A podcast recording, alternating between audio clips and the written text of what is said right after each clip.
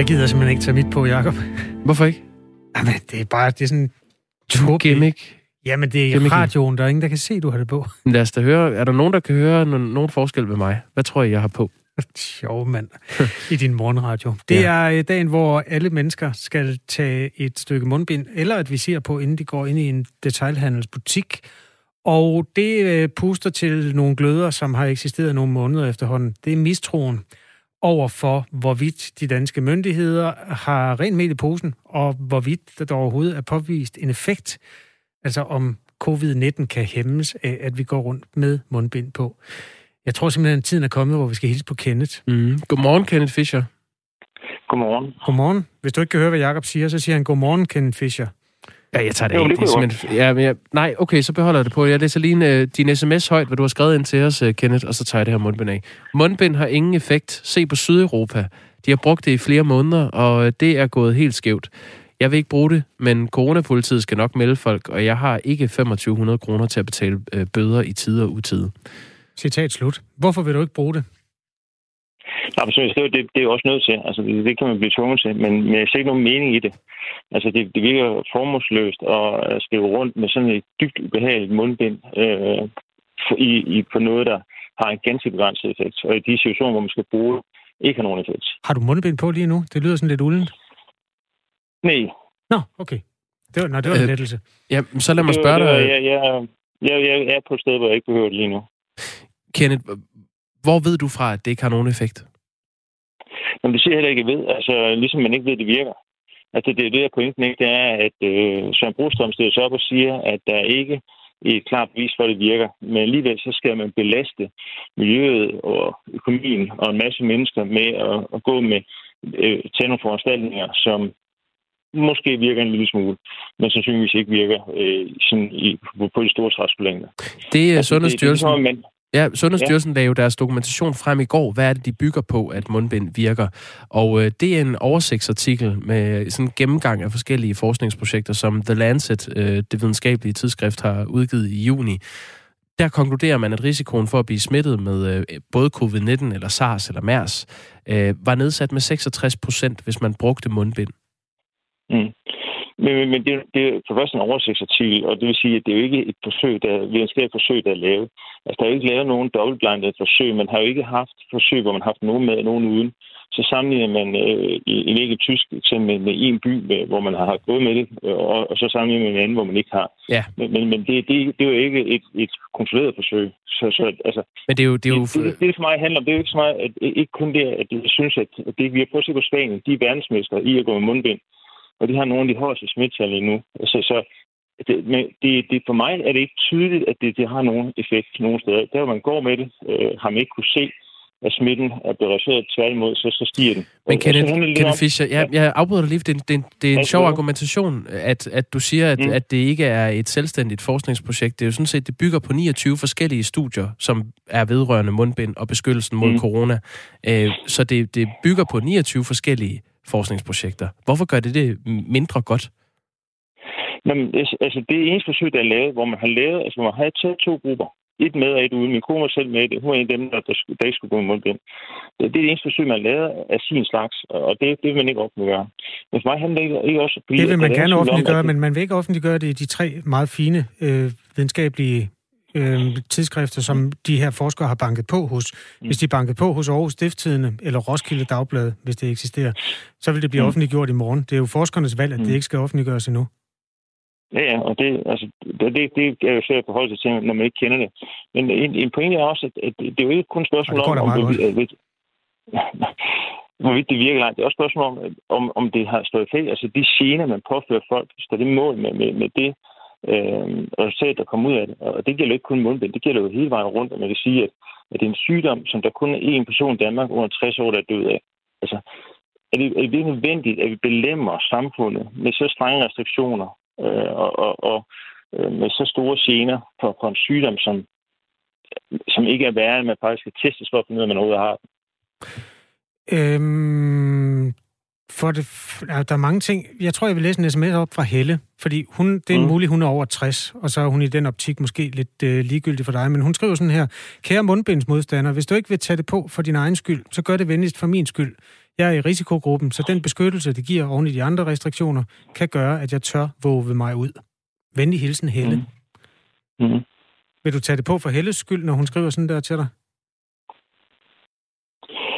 Øh, hvis jeg var tæt på Helle, og hun var meget sårbar, så ja. Men, men, men igen er det en pointe omkring, at, at hvor, meget, hvor stor gene skal påføre, det, det er tilbage til, at det startede med, at øh, Mette, Mette sagde, at øh, et tabt liv var et for meget. Ikke? Og så er det sådan den, øh, den, den bane, vi kørte ud af. Og det giver ikke nogen mening, når det i øjeblikket dør lige så mange selvmord hver eneste dag, som, som dør af corona.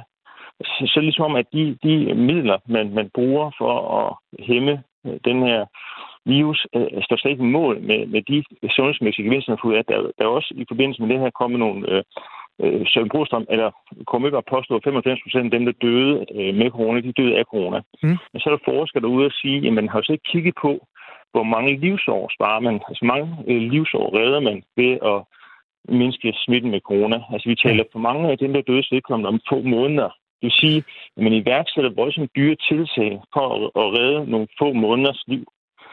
Så jeg tror, jeg vil prøve at vente om, øh, Kenneth, og så skal jeg lige forstå, hvad mm. det egentlig er, du tænker, fordi kan, kan du forestille dig noget argument for, at man skulle indføre det her krav om mundbind, hvis man sidder med den viden, at det ikke virker? Øh, ja, fordi at når man nu altså, når man har, har, har givet folk har skabt så meget panik i befolkningen, og, og bilde sig selv og hinanden ind, at det her det er en sygdom, hvor vi skal forhindre et dødsfald, det er for meget. Vi skal gøre alt, hvad der gøres kan.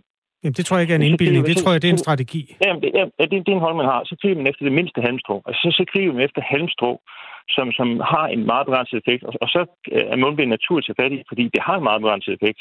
Og, og så er at hvis, hvis nu det for eksempel Ebola, så vil vi også gøre alt øh, til alle midler i brug, selv mm. dem, der havde den allermindste effekt, uanset hvor, hvor, hvor indgribende de var. Du bliver ved med at sige, Kenneth Fischer, at det er ja. begrænset effekt. Altså nu, nu vender jeg tilbage til det her store øh, oversigtsstudie fra The Lancet, som altså konkluderer, at risikoen for at blive smittet med corona er nedsat med 66 procent, hvis man bruger mm. mundbind. Synes du, det er begrænset mm. effekt? Men alt er spørgsmål relativt. Altså, der er nogle sygdomme, hvor arvelighed, hvor risikoen for at få sygdom, hvis din forældre har, den er dobbelt så stor, som hvis, hvis din forældre ikke har det. Men, det har jo synes set ikke noget med det her at gøre. Jo, jo, min pointe er, hvis risikoen får en 0,01 procent, så betyder det ingenting, den er fordoblet. Så hvis min risikoen den bliver smittet med 60 procent, og risikoen for at blive smittet i foran er stor, og konsekvensen af at blive smittet er minimal, eller øh, konsekvensen af at blive smittet er minimal, så, så er det uinteressant at, at, at sænke smitten med 66 procent. I øjeblikket er der øh, i Belgien, som er et land med en dobbelt så stor indbyggerskare som i Danmark, næsten 6.000 indlagte på sygehusene. Øhm, mm. Det er Belgien. Og du, mm. jeg, jeg, nu kommer der ja-nej-spørgsmålet. Anerkender du, at de er syge af corona, de her 6.000 indlagte i Belgien? Det er bare ja-nej. Altså, de er syge, de er syge med corona. Ja, altså, det, det, cool. det er klart. Godt. 6.000, som er blevet indlagt i den periode, der har været med corona. Det var ikke øh, mennesker, mm. der var øh, kronisk syge, altså indlagt med en kronisk sygdom i forvejen. De er indlagt, fordi de har fået corona. Spørgsmål nummer to er, øh, det er jo lige så meget det der, kan du huske den røde og den grønne kurve? Man vil gerne ja. sikre, at ens øh, sundhedsvæsen ikke eksploderer. Hvis de her mhm. mundbind er med til at sikre, at vi ikke traumatiserer danske læger og sygeplejersker ved, at de står og skal vælge, hvilken, syge, eller hvilken øh, patient, der skal leve, og hvilken patient, der skal dø, vil det være en effekt, som du kan tage med i dit regnestykke? Ja, hvis, det var sådan et skarpt, en journalistisk skarp øh, konklusion på, hvordan mundbind virker. Men hvis det var sådan, så, er det klart. Altså, ja. Men hvis det var sådan, at, at, at sygdommen var, var meget øh, voldsom øh, for, for den, de personer, der fik den. Og det her, det, det virkede... Det er jo 6.000 øh, indlagte, 900 af dem er på intensiv i Belgien. Øh, og det, mm. det, er jo, det er jo en forholdsvis øh, skarp øh, indvirkning på deres liv i hvert fald. Mm. Ja, ja. Og, og det er også rigtigt.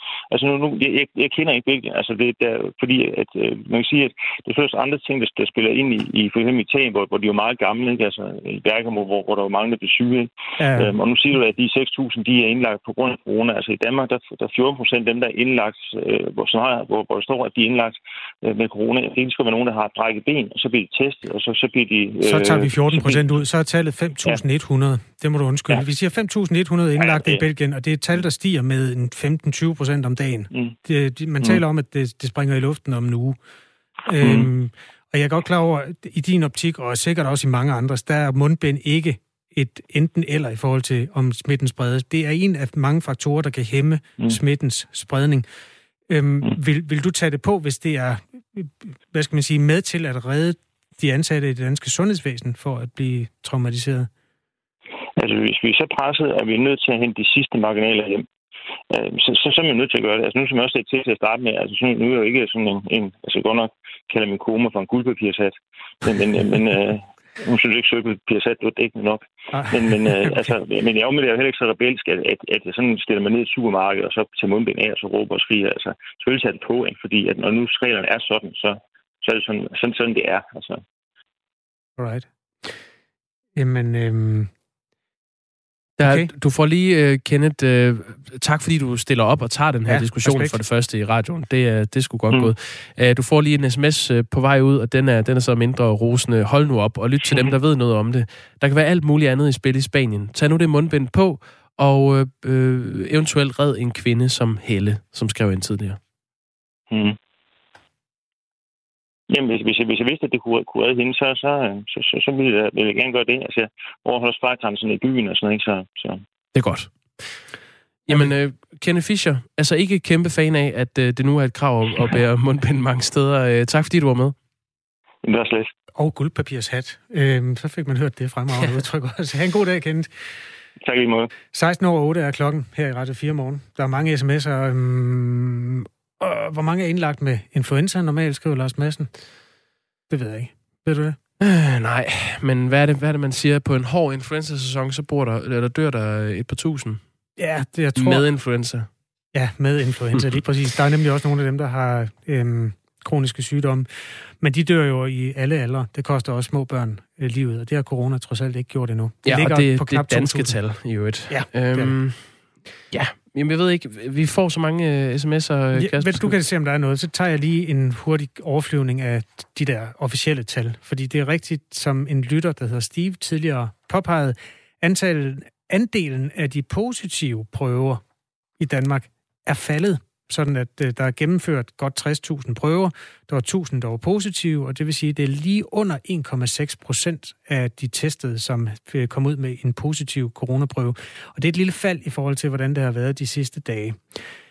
Baggrunden for det fald kan være, at man har kastet sig ud i en stor rutinemæssig tjek af nogen, der ikke øh, har symptomer på nogen måde. Blandt andet har man i Aarhus Kommune, øh, ved jeg, fordi jeg selv bor der og har tre teenager, øh, der har man opfordret alle mellem 15 og 24 år til at tage en test rutinemæssigt. Og det er simpelthen, fordi man har haft flere uddannelsesinstitutioner, hvor øh, smitten havde løbet rundt som en løbeild.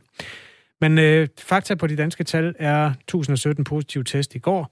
På danske sygehus er der 136 indlagte med corona, et langsomt stigende tal. Og øh, siden coronaen kom til Danmark, og det første dødsoffer øh, blev krævet i begyndelsen af marts der er der 715 coronasmittede, som er døde i Danmark. 160 år, var det det, han sagde, Kenneth? Ja, det er altså ikke øh, faktatjek. Det er ikke det er med i den øh, øh, udregning. Nå, øh, tre hurtige sms'er.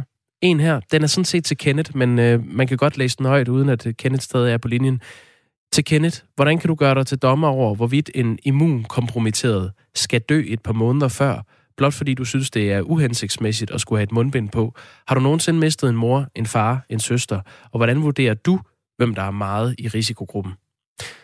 Så skriver Bo, Kenneth behøver da ikke at tage mundbind på for at beskytte Helle. Helle kan da købe sig et mundbind, og måske til i et visir, så burde hun være sikret. Og så behøves det store flertal af befolkningsgruppen ikke blive underlagt mindretallets tyranni. Men øhm, uanset om man kalder det tyranni eller bare restriktion, så er det jo en gældende ting, at man skal til mundbindet på for at ikke sprede dråber med covid-19, hvis man skulle være så uheldig at have det i sin krop. Ja. Hvorvidt det virker eller ikke, er der jo, øh, som det fremgår, delte meninger om. Øhm, det tidsskrift, der hedder sundhedspolitisk tidsskrift.dk, du kan finde det på nettet, fortæller i dag om et øh, amerikansk studie, i Kansas i USA, der har forskerne netop færdiggjort en undersøgelse, der viser, at mundbind spreder smitten, altså den kun spredes halvt så hurtigt. Det er overskriften på det. Den vil vi gerne have haft uddybet, men det er sådan, at de forskere ikke har offentliggjort andet end konklusionen. Men der hedder det sig altså, at det... At den sænker smitten, så den kun spredes halvt så hurtigt. Ja, det har man kun ved at se, hvor var det krav blev indført versus steder, hvor det ikke blev indført. Sådan opfatter jeg det. Tusind tak for skidegod og kompetent journalistik. Lad os uh, slutte på den. Var det en sms, eller er det noget, du siger? Nej, ja, det siger jeg. Tusind tak. Nej, det er der en, der skriver. Ja, tak. Tusind tak. Jeff Bezos og giganten Amazon har rettet øjnene mod Norden. Første stop er Sverige, hvor Amazon i går lancerede en øh, svensk udgave af den her online markedsplatform, der hedder Amazon. Eksperter vurderer, at der går ikke lang tid, før man her i Danmark også kan købe billige varer online og få dem leveret inden for kun få timer. Øh, det er altså det, der gør forskel, når Amazon rammer Danmark. Det er, øh, det er leveringstiden, blandt andet. Udsigten til hård konkurrence får nogle virksomheder til at ryste i bukserne. Andre finder øh, knofedt og pengepungen frem for at ruste sig til et marked, hvor Amazon dominerer og sætter øh, reglerne. En af de virksomheder, der har investeret mange millioner i robotter i kampen mod Amazon, er Øh, ProShop, der sælger elektronik online. I morgen indviger ProShop et nyt lager med top-tunede robotter, der er fire gange større end det, de har nu. Og det er altså vejen frem, hvis man vil konkurrere mod Amazon, siger direktøren, som hedder Ivan Jæger Christiansen. Ham skal vi høre fra her. Hvis jeg står her og pakker, og, jeg, og der er en kunde, der har bestilt en, øh, en føntørrer og en æske Lego, så kommer den ned her, så kommer der føntørren op, så står du, tag den, næste, og så kommer Legoen, og så putter det i en kasse, smider på båndet, og så bliver det automatisk sorteret ud den anden. Så det er jo, øh, det, det vi har gang i her, er jo en, øh, en massiv investering i fremtidig vækst. Det er det jo. Kan du prøve at forklare for, for måske også dem, som ikke helt kender Amazon, hvad er det, der gør, at de tager øh, konkurrencen fra dem så alvorligt? Jamen, for det første, så er det jo fordi Amazon er kæmpe, kæmpe, kæmpe store. Og hvis du er så stor, så har du jo en enorm øh, magt over dine, øh, ja, for eksempel leverandører. Det vil sige, at når jeg forhandler om antallet af forsendelser, så kan jeg måske forhandle med halvanden, måske to millioner pakker. Det er meget i danske øh, forhold. Men når Amazon de øh, forhandler om øh, nogen, der skal køre deres pakke ud, så har de jo altså mange, mange, mange, mange, mange gange flere øh, pakker. Det giver dem måske nogle bedre priser. Det er cockpittet, det her? Det er simpelthen cockpittet. Mit navn det er Ronny, Ronny Stormfeldt, og øh, jeg er det som sagt uh, Head of Logistics hos ProShop. Jeg plejer at være provokerende og sige, at uh, jamen, jeg har været med fra analog til digital proces. Det vil sige, at jeg er gået fra en kuglepind og papir til det, du ser i dag med fuld robotsystem. Så jeg har været med på hele rejsen. Og nu, øh, nu er jeg jo lige kommet over fra det nye, og øh, herover, og det er jo det, som jeg kan forstå, at de her robotter, som I også skal have implementeret over i det nye lager her, kan du ikke først lige prøve at beskrive for lytteren, hvordan er det, det her det ser ud? Jamen, skulle man beskrive det lidt visuelt, så kan man sige, at øh, robotten er egentlig lavet som en, hvad kan man sige, den fungerer egentlig ligesom tårn på et skakbræt. Øh, den har fire hjul, og hver hjul kører enten i den ene retning eller den anden retning, og de hæves eller sænkes. Så ligner det egentlig sådan lidt en, en forvokset robotplæneklipper med nogle arme under neden, så der kan køre ned og gribe fat om kassen og løfte den op.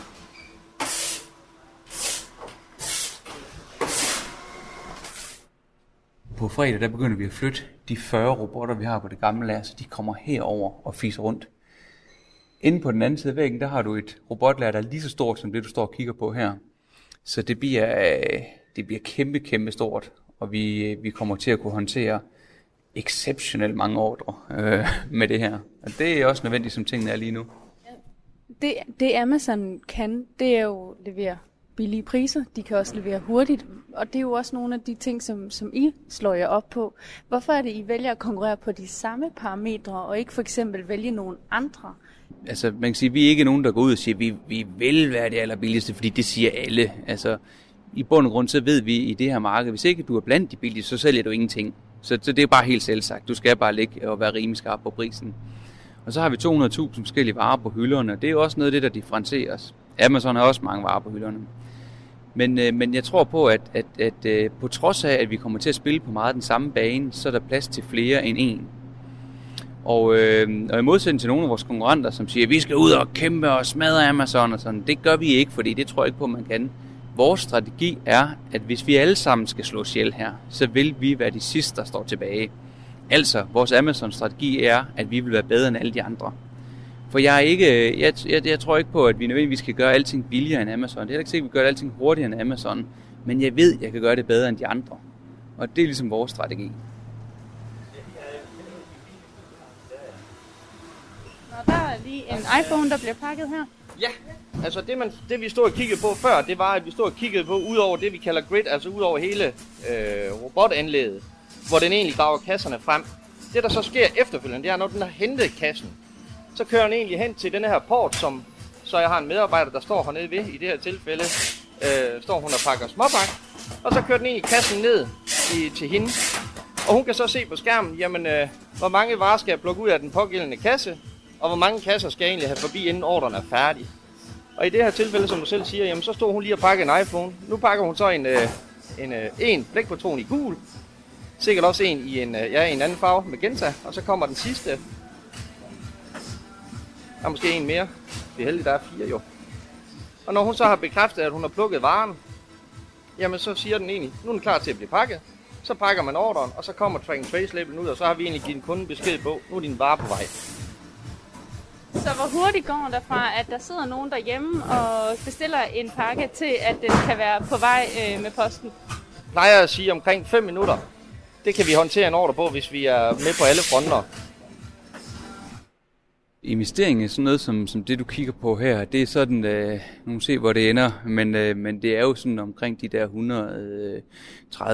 130-35 millioner. Kunne I have klaret jer mod Amazon uden de her investeringer? Ej, jeg vil sige, hvis ikke vi havde automatiseret i så høj grad, som vi, vi har gjort, så, øh, så tror jeg på, at det ville være meget, meget, meget vanskeligt at klare sig. Fordi prisen, den er så afgørende ude hos kunderne. Og når den er så afgørende, så er du simpelthen nødt til at kunne producere din ordre meget billigt. Altså modtage den, plukke den, pakke den meget billigt. Og vi kæmper mod tyske virksomheder øh, på det tyske marked, som jo har under det halve øh, lærerlønninger, vi har. Og derfor er du nødt til at få robotter til at klare en del af det. Så, øh, så hvis ikke man har foretaget den her investering, så havde det været svært at vækst, i hvert fald lige så kraftigt, som vi gør nu. Øh, det, det er altså med sikkerhed. Så hvor længe kommer I til at holde, når Amazon en dag kommer til Danmark? Jeg tror på, at hvis vi bliver ved med at gøre os umage, så tror jeg på, at der er en plads til os altid fremover. Det tror jeg på, der er. Øhm, og de kommer til at tage en færre share af det her marked. Det gør de 100% sikkert. Og så må vi bare vende tilbage til vores strategi, der hedder, så skal vi bare være bedre end alle de andre. Øh, så der er ingen tvivl om, der kommer til at dø webshops i det her. Der kommer også til at dø fysiske butikker, når der er sådan, de rykker ind for alvor. Øh, om det bliver et blodbad, det ved jeg ikke, men der er nogen, der kommer til at dø. Det, det er helt sikkert. På sådan en gængs dag, så har vi sådan stille og roligt de her små 4500-5000 pakker ud på en, på en kedelig dag, og de her små 6500 på en sådan okay dag. Øh, Så hvad er det, I håber på at komme op på med det nye? Ja, man har jo altid sky's the limit som, som, som argument. Min kalkyl hedder egentlig, at, at omkring 14.000 ordre på sådan en, en, en god dag kan vi kapere på det nye. Øh, Og det handler jo om at være ekstremt effektiv. Amazon har jo pralet af to timers levering nogle steder. Hvornår kommer I derhen? Jamen øh, i København lige nu kører vi med en, en times levering i Indre København, så, så jeg ser frem til Amazon, de gør det lige så godt. Det var journalist Maiken Friis Lange, der havde øh, været på besøg hos ProShop og direktør Ivan Jæger Christiansen, som altså tager øh, kampen op mod øh, Goliath. Amazon. Amazon øh, spørger Knud Haugmark til i en sms til os her. Han skriver, betaler Amazon skat i Danmark? Godt spørgsmål, Knud. Øhm, jeg fandt i min research en øh, artikel fra sidste år, som viste, at øh, man i EU-kommissionen vurderede for i år, altså det vil sige 2018, at tech-virksomheder som for eksempel Amazon eller øh, Google eller Facebook i gennemsnit betaler 9,5 procent i selskabsskat i EU, mens andre virksomheder i gennemsnit betaler 23 procent. Så det er øh, ikke nok i hvert fald. Det er også noget, øh, den socialdemokratiske regering gik ind på i starten, da, lige efter de var øh, blevet indsat i øh, 2019, at man ville lave en særskat på internationale tech-giganter på EU-niveau. Og hvis det ikke lykkedes, så var Danmark klar til at gå ene gang og så indføre sin egen øh, tech-skat på for eksempel Amazon. Vi havde en bekymret direktør fra detailhandelsbranchen, blandt andet for øh, nogle af boghandlerne i studiet. Og Det får Birgitta til at skrive en sms til os. Først corona, nu Amazon. Vi må have Amazon hjælpepakker til erhvervslivet. Mm-hmm. Katrine Bagenvig, kan vi lige nå øh, eftertanke til Amazon-indslaget. Bog og idé er for eksempel selv med til at forstærke udviklingen. Udvalget af bøger er begrænset til mainstream, og medarbejderne ved ikke noget om bøger. Måske man skulle gøre butikkerne mere robuste og attraktive. Blot en tanke. Klokken er halv ni.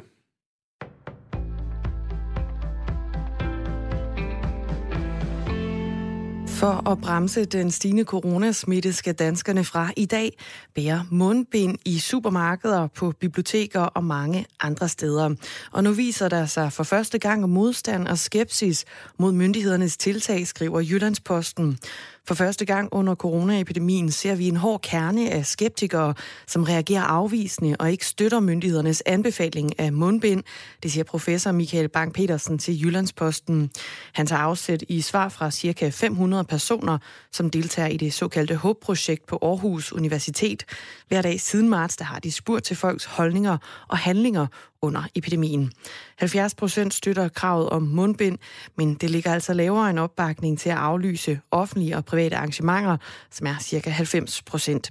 Til gengæld så er støtten til et udgangsforbud og nedlukning af den offentlige transport endnu lavere end til mundbindet, nemlig omkring 20 procent. Vi så ikke en tilsvarende protest, da vi fik anbefalinger om håndvask, afspritning, afstandskrav og så videre, siger Michael Bang-Petersen til Jyllandsposten. Lars Østergaard, professor på Aarhus Universitet, Universitetshospital, han ser to årsager til skepsisen her. For det første så er kravet indgribende for mange, siger han, og for det andet så har der også blandt fagfolk været en diskussion om effekten ved at bære mundbind, lyder det. Siden i går eftermiddag har det ikke været muligt at logge på hjemmesiden sundhed.dk. Det betyder, at borgere ikke kan komme ind og se svar på deres coronatest. Fejl den skyldes problemer med nem login, og der arbejdes på at finde en løsning, men det er ikke muligt at sætte en tidshorisont på lige nu. Hvis man har appen Min Læge og tidligere har været logget ind, så kan man muligvis finde svar på sin coronatest der i stedet for på sundhed.dk. Ældre og kronisk syge, der ellers er blevet opfordret af sundhedsmyndighederne til at få en influenzavaccine, får alligevel et nej hos lægen. Vaccinen er så efterspurgt, at de praktiserende læger er løbet tør og må afvise patienter. Praktiserende læge i Rødovre, Sara Molke, har med undtagelse af en lille leverance været uden vacciner i to uger, siger hun. Der er mange, der har været rigtig bekymrede øh, over ikke at kunne blive vaccineret, og øh, der er også rigtig mange, der har været frustrerede vi har hele tiden fået at vide, at der var vacciner nok til alle, og vi bare skulle tage den ro, og den besked har vi selvfølgelig også givet videre til vores patienter.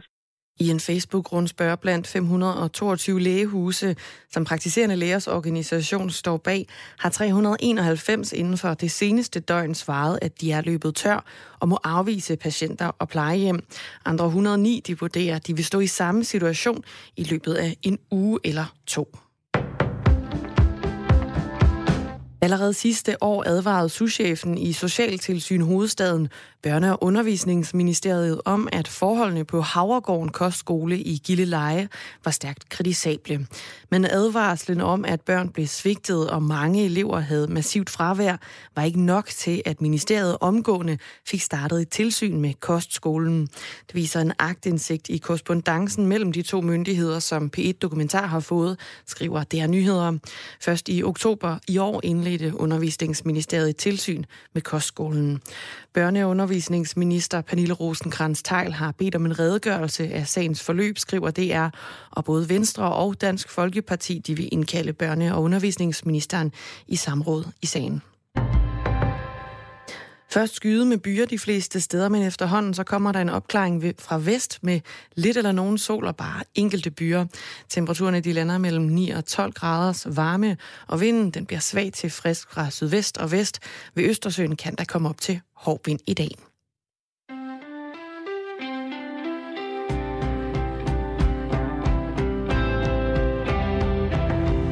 Halløj, det var da vores nyhedsvært, Dagmar Eben Østergaard. Jakob Grosen sidder ved siden af mig, jeg hedder Kasper Harbo. Det kan du gang med 100.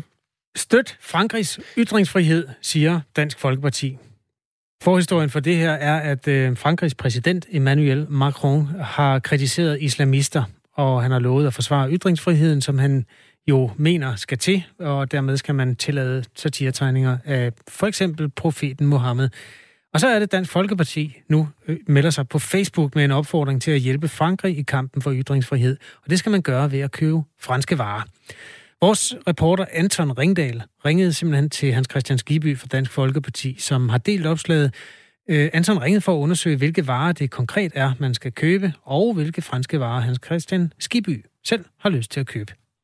Jamen, det vil jo altid være en god idé at købe, købe de varer, man godt kan lide, men det er jo fordi, vi selvfølgelig har en helt speciel situation, netop hvor at, øh, at diskussionen omkring Frankrig og, og åbne demokratier fylder meget i forhold til, at, at andre lande jo så vil sanktionere dem via at bekæmpe deres, deres ret til at sælge fødevarer, drikkevarer og alt muligt andet. Køber du selv øh, franske varer nu her?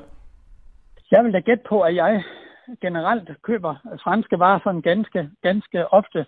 Øh, og det har ikke noget så meget med det her at gøre, men det er jo et eksempel på det. Og det betyder selvfølgelig også, at, at når man skal ned og handle, så vil man da gerne være med til at støtte nogle af de, af de lande, som der bliver kendt i forhold til ytringsfrihed. Vil du så øh, bestræbe dig på at købe flere franske varer her de, det næste stykke tid? Ja, det vil jeg da bestemt. Altså, jeg har øh, ikke nogen problemer med at købe varer, som kommer fra andre lande. Jeg synes jo, det giver rigtig god mening, og når vi så kører den her kampagne, så er det selvfølgelig både et, et fysisk eksempel på, at, at man skal, skal tænke sig om øh, og, og støtte nogle af de lande, man, man godt kan lide, som, som også forsvarer ytringsfriheden. Og der synes jeg, at det er et super godt initiativ, at man går ind og, og støtter dem ved at købe deres produkter. Hvad vil du købe? Det kan være mange ting, men altså noget af det, franskmænd er kendt for, det er jo blandt, ost, blandt andet ost og, og, og vin og, og andre øh, ting. Så det er ikke noget problem at finde danske varer eller franske varer øh, til danske kunder. Det skal vi nok finde ud af. Hmm. Hvad, hvad tror du, du konkret vil gå ned og købe her de næste dage? Det har jeg da ikke. Altså, jeg har ikke nogen indkøbslister, og jeg, jeg tror da ikke, det er normalt, man står og deler sin indkøbsliste med, med journalister på, på radio. Altså, det er noget, som, som vi gør ligesom her fra Danmark, når de er ude at handle ind. Det er klart. Det er bare, når I skriver jo, at I, I vil opfordre til, at man skal købe franske varer. Så er det jo meget interessant at så ligesom høre om, hvilke varer I vil, I vil købe. Jo, men det er også det, jeg har brugt at forklare, forklare dig. Altså, der, der kan findes andre varer. Altså, der, du, du har jo nogle eksempler, øh, som, som er typiske produkter, som der bliver importeret til Danmark. Jeg er selv uddannet speditør og har leveret masser af varer til Danmark fra Frankrig. Øh, og det er blandt andet fødevarer, som er en af de helt store eksportvarer fra Frankrig. Hvilke franske fødevarer kunne det være? Jamen, øh, det har jeg lige sagt til dig. Altså, øh, jeg ved ikke, om, om ikke det er, er, er forståeligt. Hvad... Hvad var det, det var så for nogen? Ja, det var jo blandt andet fødevarer. Om hvilke? Det var jo øh, øh, oste, og det var øh, vin, øh, for eksempel. Det kunne da også være andre ting. Det er, det er da noget, man selv bestemmer. Det vil jeg da godt nok ikke sidde og, og, og pinde mig i, hvad andre folk de køber. Hvad kunne det mere være? Nu synes jeg, vi skal stoppe den her samtale, fordi jeg ved ikke, hvad det er, du er ude i. Altså, jeg har givet dig svaret mange gange, så... Nå, det er jo bare ligesom, hvad kan man sige, øh, andre, der gerne vil støtte, der kan det måske være svært at finde rundt i, altså hvad er franske varer helt konkret? Så det er jo også for ligesom at sige til dem, hvad er det, de skal købe? Jo, jo, man hører nu her, det skal jeg jo ikke sætte og pinde mig i, hvad, hvad andre skal købe det finder man selv ud af. Og når man går ned og kigger på produkterne i alle danske supermarkeder, så kan man faktisk se, hvor varen de kommer fra. Når jeg eksempelvis er nede og køber hamburg, øh, der køber jeg galt glædelige danske fødevarer, og dem finder man sagtens og smilt og nemt på alle hylderne i de danske supermarkeder. Det er ikke noget, jeg skal øh, belære andre om. Nej, men øh, Dansk Folkeparti skriver altså på Facebook, at man opfordrer til at hjælpe Frankrig ved at købe franske varer. Og det blev gentaget over for vores reporter Anton Ringdal et par gange af Hans Christian Skiby. Ja, men han vil altså ikke blande sig i, hvad det er. Uh, Silas skriver, jeg vil straks gå ned og købe noget gåselever og frølår. Åh, vive la France. Erik foreslår, at man bare uh, spiser nogle flere franske hotdogs. Ja, det kan man gøre. Der er en uh, rigtig dejlig ost, der hedder Lavage Kiri, den lene ko. Ja. Det der er et fransk uh, industriprodukt af det fineste slags. Pengene ryger direkte ned i lommen på den franske statsminister. Eller, det gør det jo ikke, men altså, du ved, hvad jeg mener. Man støtter den franske stat Lavage Curie. Der er også Petit Danone. Ja, den må du ikke uh, tro er fransk. Er den ikke det? Nej, risalemang er faktisk heller ikke en fransk opfindelse. Nå, for susan. Klokken... Jamen, øh, hvis nogen har en konkret anbefaling til et fransk produkt, ja. og det er altså ikke nok at sige vin, for eksempel. Så skal det i hvert fald, så skal du skrive chateau, eller skrive et eller andet sådan mere specifikt. Så kan vi godt øh, tage brainstormen i vores sms, fordi nu har vi diskuteret mundbind hele morgenen, og det kan være, at folk vil være med det der. Mia vil, øh, jeg elsker Macrons mod og vil støtte med at købe franske varer, eksempelvis franske kartofler. Vi skal stå sammen. Klokken er 20 minutter i 9. Du hører Radio 4 morgen. I går kom EU-kommissionen endeligt med det forslag om en øh, mindsteløn, som danske politikere og fagforeninger har øh, frygtet. De har i overvis advaret EU om at foreslå noget, der vil skade den øh, særlige danske model, altså hvor løn bliver aftalt mellem arbejdsmarkedets parter og ikke fastsat som en mindsteløn. Men nu er forslaget her så, og vi har beskæftigelsesminister for Socialdemokratiet, Peter Hummelgaard, med på en linje. Godmorgen. Godmorgen. Er det så slemt, som du havde frygtet, det her forslag? Altså, vi er stadigvæk i gang med at dykke os ned i detaljerne, øh, men, men jeg tør godt sige, at nej, det er ikke så slemt, som jeg havde frygtet. Øh, jeg synes stadigvæk, at, øh, at det overskrider en, øh, en lang række røde linjer, som, øh, som vi jo har i vores arbejdsmarkedsmodel. Men der er heller ikke nogen tvivl om, hvis jeg skal starte med at sige det positive, at i den lange dialog øh, og påvirkning, at både vi og svenskerne og andre har gjort af kommissionen, øh, øh, der er man jo gået væk fra, øh, fra mange af de skrækscenarier, som, øh, som øh, først var på øh, tegnebrættet. Altså, man vil ind og definere, hvad, hvad, hvad udgjorde så en bestemt mindstelønsbetaling? Øh, at, øh, at, øh, at det vil være en one-size-fits-all-model, så at sige, hvor man her har forsøgt at dele det op, at der er lande med lovbestemte mindstelønninger, og så er der lande, der har øh, aftale, kollektivt aftalte øh, baserede øh, lønninger. Men hvorfor er det altså, så slemt, så, at der kommer et krav om en mindsteløn fra EU's side? Jamen helt grundlæggende er det jo slemt, fordi at vi i Danmark i 120 år har haft en arbejdsmarkedsmodel, hvor det grundlæggende princip er, at politikere ikke blander sig i, øh, i løndannelsen på det danske arbejdsmarked. Og det har været en model, der jo har, har været så succesfuld, at den har ført til, at vi har øh, nogle af verdens højeste lønninger bedste arbejdsvilkår. I øvrigt er et meget øh, velhavende og rigt samfund, samtidig med, at vores erhvervsliv er konkurrencedygtigt. Derfor er det her så vigtigt for både lønmodtagerne, for arbejdsgiverne og sådan set også for, øh, for, for vores regering og, og tror jeg i virkeligheden bredt i, i Folketinget, at man holder fast i de her ting her. Den anden grund til, at det er vigtigt, det er jo, at da man lavede Lissabon-traktaten, der var det jo en klar præmis, blandt andet for Danmark og Sverige, at, øh, at det skulle stå klart og utvetydigt i traktaten, at, øh, at øh, det var national enekompetence at fastsætte, fastsætte rammer for blandt andet løndannelse på arbejdsmarkedet. Og her er kommissionen med deres forslag inde og pille ved det. De går ikke lige så langt, som vi har frygtet, men de overskrider stadigvæk de, øh, de, de grænser, og vi frygter også stadigvæk, at med det her direktiv i hånden af EU-domstolen vil udvide fortolkningen af rækkevidden, og derved øh, også komme til at gøre det over tid mere vidtgående, mm. end, øh, end hvad der man lige nu kan læse i teksten.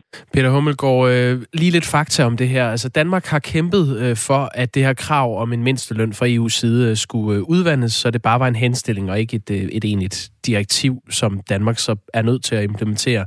Men da EU's beskæftigelseskommissær Nicolas Schmidt i går fremlagde øh, det her forslag fra EU-kommissionen, så var det netop et øh, direktiv, de lægger op til. Mm.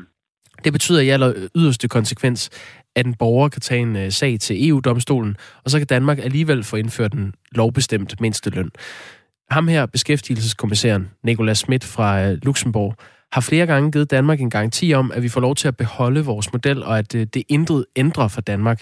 Lad os lige prøve at høre, hvordan han gav en garanti til enhedslistens Nikolaj Willumsen. Mr. Willumsen. Tak, herr Schmidt. Øhm, som et opfølgende spørgsmål, så vil jeg venligst bede dig besvare, om du er enig i, at et lovforslag om mindsteløn bør indeholde en undtagelse for de medlemsstater, der besidder et højt organiseringsniveau, og hvor langt det meste af arbejdsstyrken er omfattet af kollektive overenskomstsystemer.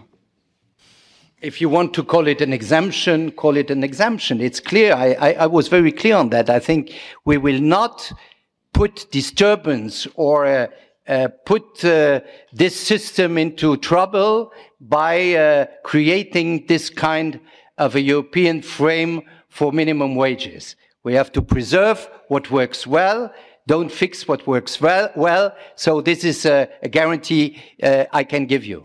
Ja, så vidt uh, beskæftigelseskommissæren uh, Nicolas Schmidt fra Luxembourg. Hvis du kalder det en undtagelse, siger han, så er det det. Vi skal bevare det, der virker godt, så det her det er en garanti, jeg kan give dig. Peter Hummelgaard, uh, har han brudt det løfte i det her forslag, eller hvorfor kan vi ikke regne med det, han siger her?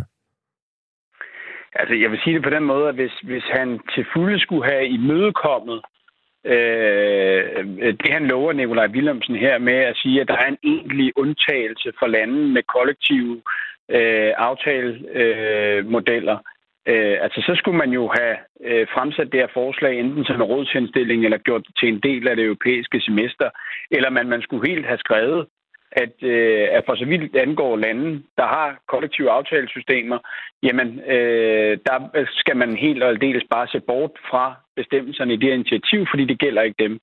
De har forsøgt, og, og den øh, synes jeg, øh, ros trods alt øh, skal kommissionen have, har de forsøgt at lave et, øh, et direktiv, der hviler på to søjler. Et, der gælder lande, hvor man i forvejen har lovbestemte mindstelønninger, og et, hvor man i lande aftaler sig vej til lønningerne. Mm. Der, hvor vi jo bliver bekymrede, det er jo stadigvæk, at der kan være elementer af direktivet, der åbner op for, at EU-borgere kan støtte individuel ret, som man kalder det, på øh, retten til at have adgang til en mindsteløn.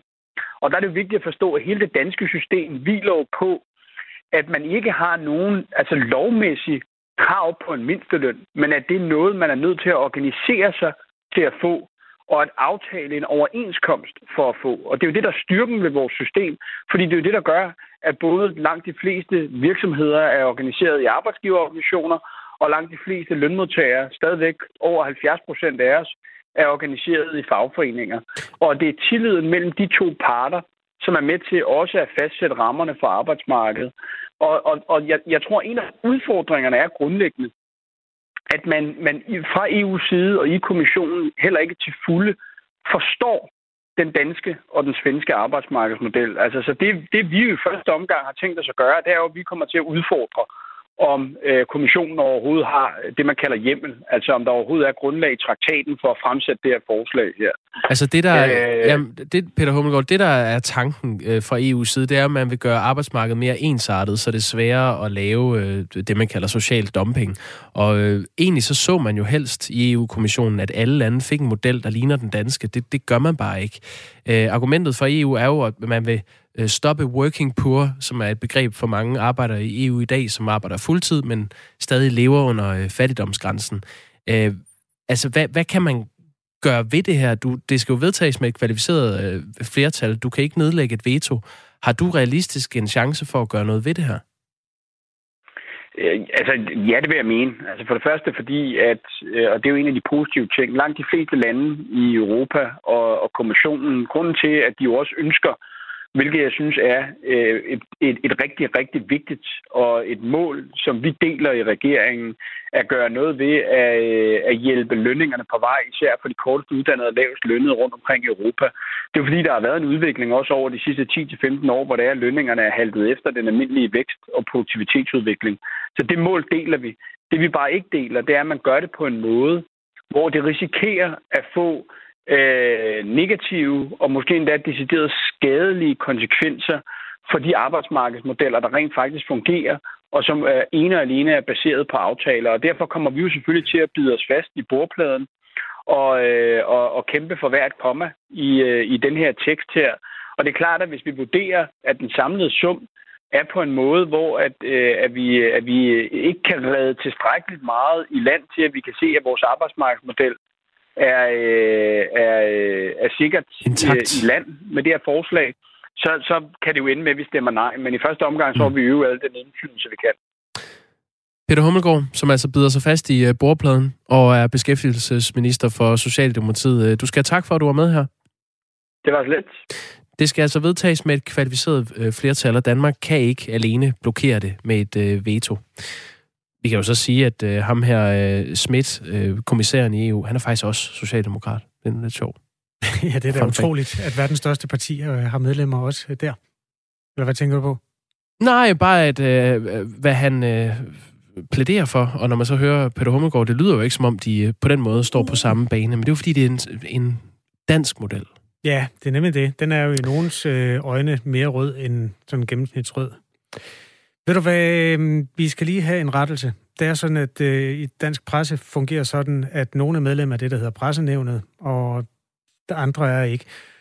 Og vi er medlem af pressenævnet, og vi kan lige så godt tage den her, inden den havner i pressenævnet. Du fik sagt, at øh, Petit Danone, Nå. yoghurtprodukterne, Ja. de ikke er franske. Det hele er ansporet af en historie om, hvorvidt man skal købe franske varer. Det synes Dansk Folkeparti, man skal. For eksempel Hans Christian Skiby har plæderet på Facebook for, at man skal købe franske varer. Og vi lavede en brainstorm. Han var ikke øh, til den store hjælp. Det er jo derfor, vi har taget den ud og spurgt, hvad er egentlig franske varer. Jeg foreslog Petit Danone, yoghurtprodukterne. Du sagde, at det ikke er fransk. Mm. Og så, så kom der fandt en, jeg så ud af, at det var den. Ja, der kom der en øh, lytter her. Bare lige til info. Danone er en fransk virksomhed.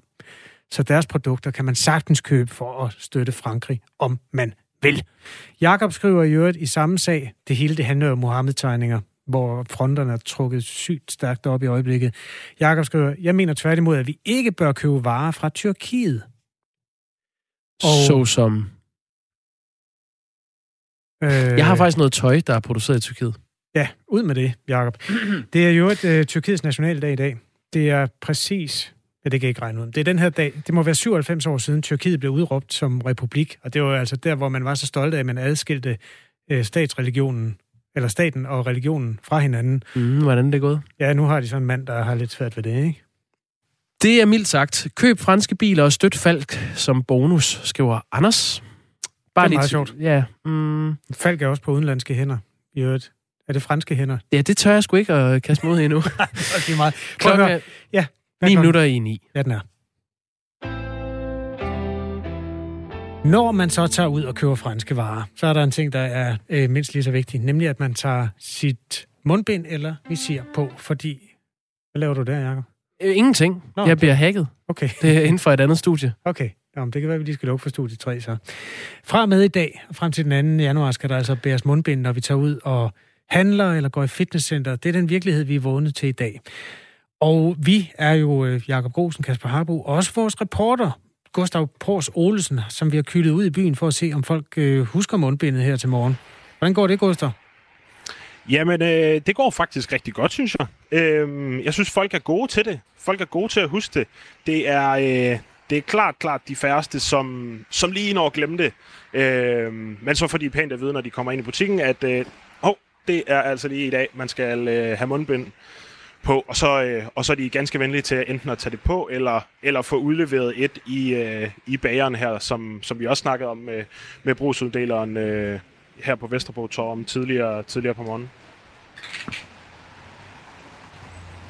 Vi skal høre øh, et bånd fra, fra dig. Øh, Hvem er det, vi skal høre? Ja, jamen altså, jeg har jo, jeg har jo snakket med nogle af de kunder, som er, øh, som er kommet ud her fra, fra brusen. Øhm, og jeg, jeg, jeg mødte øh, Anne Mette, som jeg spurgte om, hvordan, øh, hvordan hun synes, det var at, at gå med mundbind. Og så spurgte jeg hende også til, om hun så husker øh, rent faktisk at øh, lade være med at fedte for meget rundt med det her mundbind øh, og, og med varerne inde i butikken. Og det, det, det kan vi lige høre. Hvordan har det været at handle ind med et, øh, med et mundbind på? Jamen, øh, lidt varmt. Man skal lige vente sig til det, tror jeg. Jeg skal til at gå med det på arbejde også fra vi åbner til vi lukker i dag, så det er også lidt spændende. Hvordan synes du, det er sådan, øh, nu har du lige prøvet det lidt, øh, jeg ved ikke, hvor meget du har gået med mundbind på, øh, på ellers. Hvordan, hvordan synes du, det er? Ej, jeg synes, det er, lidt, øh, det er lidt mærkeligt, fordi det er svært at se folks mimik. Nu ham, der ekspederede mig derinde, han havde så visir på, så han kunne jeg godt se, jeg kunne jo se, at han grinte, men han kunne ikke se, at jeg grinte jo. Så det er svært at se hinandens mimik. Er du opmærksom på øh, sådan ikke at, at røre for meget ved øh, både de ting inde i butikken, men også ved mundbindet og sådan nogle ting? Er det, er det noget, du er opmærksom på? Det skal, jeg det skal jeg nok til at lære. Nej, det er jeg ikke opmærksom på. Nej, det er jeg ikke god nok til endnu. Ja, vi hørte her Annette Volker fortælle, at hun lige skal vende sig til det. En hurtig statistik, Gustav. Hvor mange øh, har glemt det indtil videre? Åh, jeg tror, vi er nede og sige øh, 1 øh, procent, 2 procent, øh, noget i den stil. Øh, og det, og det, er, det er simpelthen, fordi folk har glemt det. Øh, jeg snakkede også med brugsuddeleren om, hvorvidt, hvad, hvad de ligesom ville gøre, hvis der er nogen, der, der nægtede at tage det på. Men, men det er altså ikke sket her til morgen endnu. Der, er- der er et par enkelte, der har glemt det, og det, øh, og det er sådan, det er. Gustav, vi har fået en uh, sms fra vores lytter Claus, der skriver, utrolige tingene ikke kan skilles ad. Undskyld. Ingen tvivl om, mundbind virker, hvis tingene øh, bliver håndteret korrekt. Men smut en tur i supermarkedet og observer lidt. Folk ruder med deres mundbind for derefter at tage fat i ting, etc. Sprede bakterier. Er der fokus... Øh, er der fokus skal ligge, og ikke om mundbindet... Nå, er der fokus skal ligge, og ikke om mundbindet kan tage dråber, etc.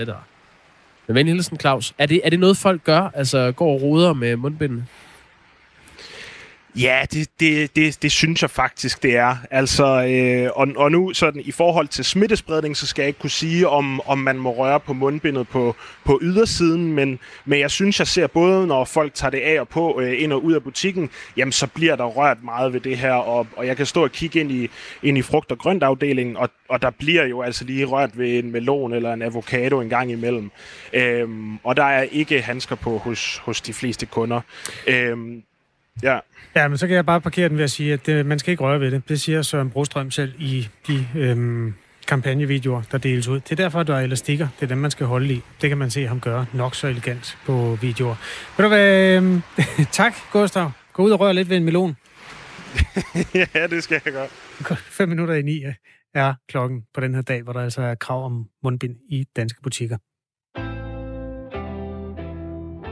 Kunne godt tænke mig at lige bringe et stykke opløftende journalistik. Åh, oh, det var dog rart. Er du klar til at lukke ørerne?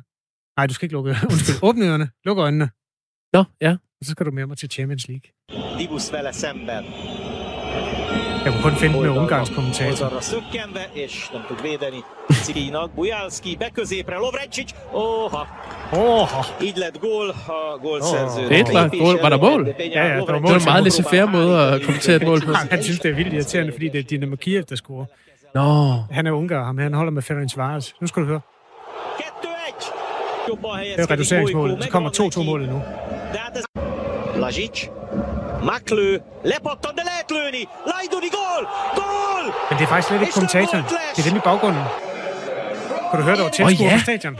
Ja, det var det, der gjorde noget godt for mig. Ja. Men også noget lidt underligt. Det er lidt Øh, mærkeligt. Er det, er det rigtige levende mennesker, eller er det lydkulisse? Ja, og jeg ved ikke, hvor mange der var, men der sad mennesker på hvert andet sæde, undtagen nogle af de forreste rækker. De sad på, jeg er ikke klar over, hvad Ferencvaros stadion hedder, men altså det ungarske stadion, hvor Mesterklubben spiller. Det synes jeg bare var så dejligt i den der gennemgående, øh, der er sådan en gennemgang på TV3 Plus, når man har set den bærende kamp, som jo blev spillet foran lige præcis 0 tilskuere. Mm. Så kommer der øh, højdepunkter fra alle de øh, store klubbers opgør, som også blev spillet uden tilskuere. Og pludselig kan man mærke, hvad, hvad det egentlig er, man også elsker ved fodbold, når man ser sådan et sammendrag fra et sted, hvor der rent faktisk er andre mennesker.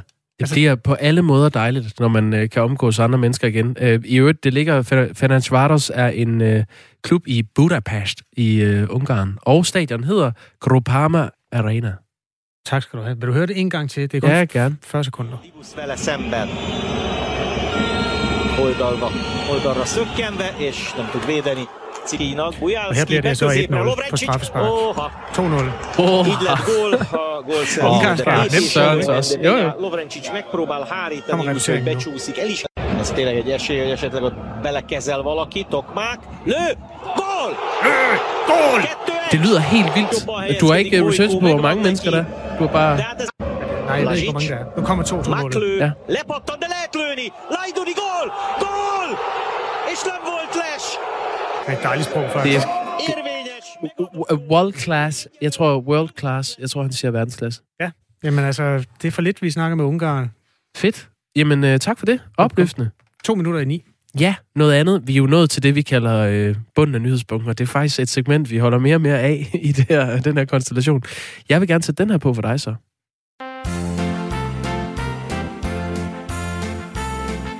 Nu sagde du, at du, du kunne kun finde fodbold på ungarsk. Jeg øh, kunne kun finde fødselsdagssang, øh, der går ud til Ole. Men det er jo fordi, det er, øh, det er sådan den standard sang, ikke? Det er fordi, det er Tyrkiets nationaldag. Nej, det er fordi, det er din fødselsdag. Nå, Tillykke, min ven. det skulle du da ikke. Nej, det skulle jeg faktisk ikke, men øh, jeg synes bare, det skulle festligholdes på en eller anden måde. Vi kan lige lade den ligge hernede. Mm. Mm. Og så kunne jeg jo nævne for dig, fordi det, det tror jeg ikke, du er klar over. Nej. Du er fra den øh, 29. 10. 71. Ja, det er rigtigt. Vidste du, at det er i dag... Ja, nu skal jeg regne. 95 år siden, at Københavns Lufthavn i Kastrup blev indvidet. Lad mig se. Nej, det ved jeg, det vidste jeg ikke. Vidste du, at DBU besluttede at indføre professionel fodbold på din fødselsdag i 77, da Ej, du var det 6 var år gammel? fandme godt tænkt til gengæld. Det vil jeg da gerne rose dem for. Det var Helge Sander og nogle af de andre. Det, det er jeg ikke klar over. Var det det i 77 alligevel? Jamen, jeg mener, han Hvor var en gammel var Helge Sander dengang? 11, men han var meget glad for fodbold. okay. Øh, du deler dag med Winona Ryder, øh, skuespilleren. Altså sådan, du deler simpelthen decideret dag i begge to fra 71.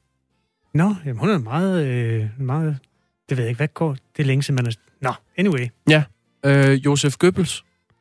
Tyskeren. Tyskeren, blandt andet, Utysket, ja. ja. Øhm, utysket, øh, nazisten, Josef Goebbels. Han har fødselsdag i dag.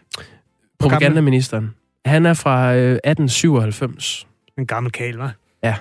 Jo, tak for det. Ellers Men jeg nogen? synes bare, mm, jamen, hvad, har, hvad har jeg ellers? Nej, det er ikke, ikke nogen, jeg... Sådan, jo, Vita Andersen. Det er Men- hende, der skrev, hold kæft og vær smuk. Det skal man heller ikke sige mere.